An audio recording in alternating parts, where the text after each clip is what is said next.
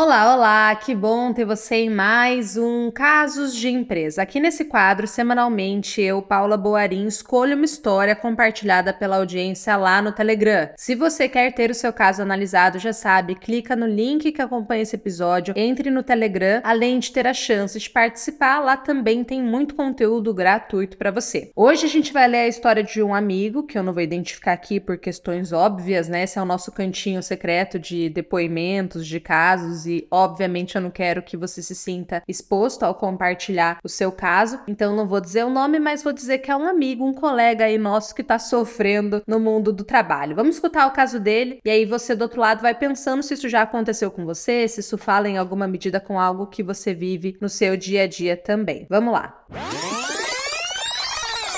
Paula, meu chefe deixa de cumprir prazos e diz aos demais colegas que fui eu quem não fez o trabalho. Por exemplo, eu deixei o pagamento do adiantamento lançado no sistema e ele não pagou, e depois disse que fui eu quem atrasei o lançamento. Devido a essas mentiras, eu sou visto como um profissional ruim. Hoje guardo prints das conversas, provas, registro. Contudo, fico pensando: será que eu vou ter que desmentir a situação toda vez com cada funcionário? Isso é extremamente desgastante. Fora as conversas conversas pessoais e por telefone, onde ele diz algo e depois não confirma que falou aquele algo, me deixando sempre com aquela cara de tacho sem saber como reagir diante dessas situações. O que fazer? Caramba, que situação, hein?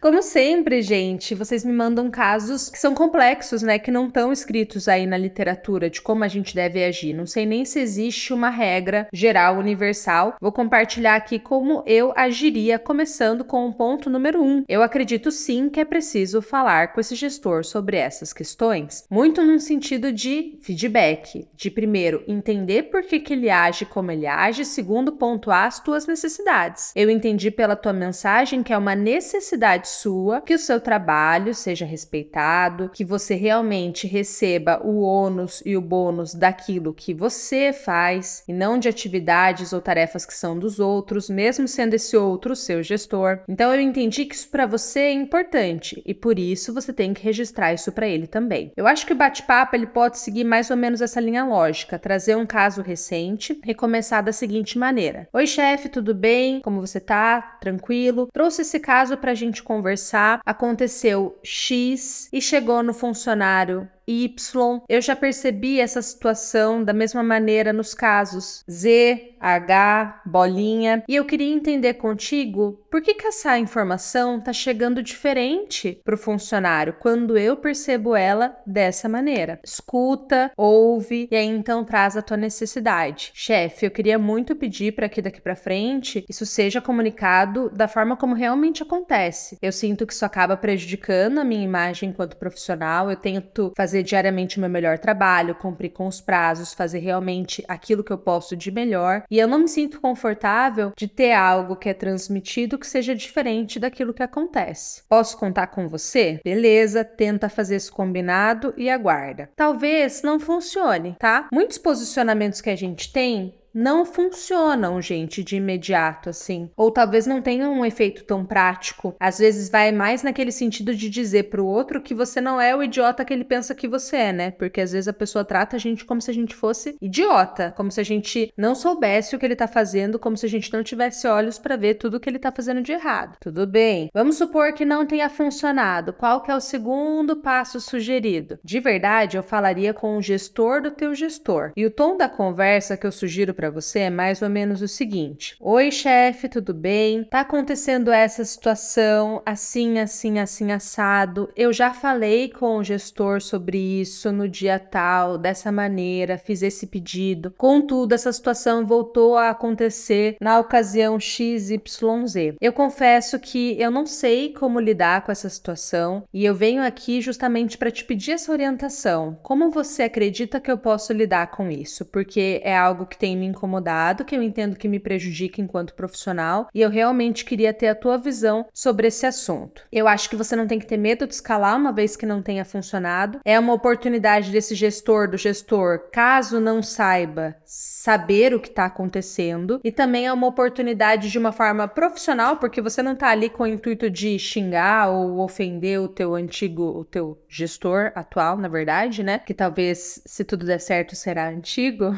Vamos ver como vai ser o desenrolar dessa história. Teu foco não é ofender, mas sim relatar uma situação, trazer que você já tentou resolver e o que essa gestão ali entende que é o ideal a ser feito. Talvez nesse momento você pense algo que eu tenho certeza que a maioria das pessoas pensam. Caramba, falar sobre isso pode me colocar numa situação de risco, de vulnerabilidade. Esse chefe ele pode não levar para um lado positivo, ele pode me perseguir, ele pode me punir, ele pode me demitir. Isso tudo pode acontecer. O mundo corporativo tem suas bizarrices, você é adulto, você já sabe disso. Contudo, pensa comigo, que outra alternativa nosso colega tem? Ele pode ficar quieto para se manter no emprego, com a fama ruim que ele está absorvendo por tabela por conta do gestor, dificilmente ele vai crescer ali na área. Acho difícil talvez uma outra área ali abrir uma oportunidade para ele, porque se ele não é eficiente nem na área que ele tá, provavelmente não vai ser eficiente na outra área. E talvez seja essa a visão que as pessoas tenham dele. Então, para ser bem sincera contigo, eu não vejo ele com muitas saídas que não seja se posicionar, tá? Conversas nem tão difíceis na prática. Talvez ele se posicione com o chefe, talvez ele se posicione com o chefe do chefe e a situação não mude. E aí entra o quarto ponto, a gente decidir quais são os erros e defeitos que a gente quer tolerar de cada empresa e situação. Cada um tem seu limite, cada um tem sua tolerância. Não existe empresa perfeita, você já sabe disso. Não existe chefe perfeito, você já sabe disso. Nem a gente é perfeito enquanto subordinado. Então, todas as vezes que a gente escolhe ficar num lugar, a gente escolhe o conjunto, o conjunto do positivo e do negativo. Esse é um erro, é um defeito que você está disposto a lidar para se manter no seu trabalho? Sim ou não? Se você já tentou fazer tudo o que era possível e ainda assim não mudou e você não está disposto a lidar com esse problema,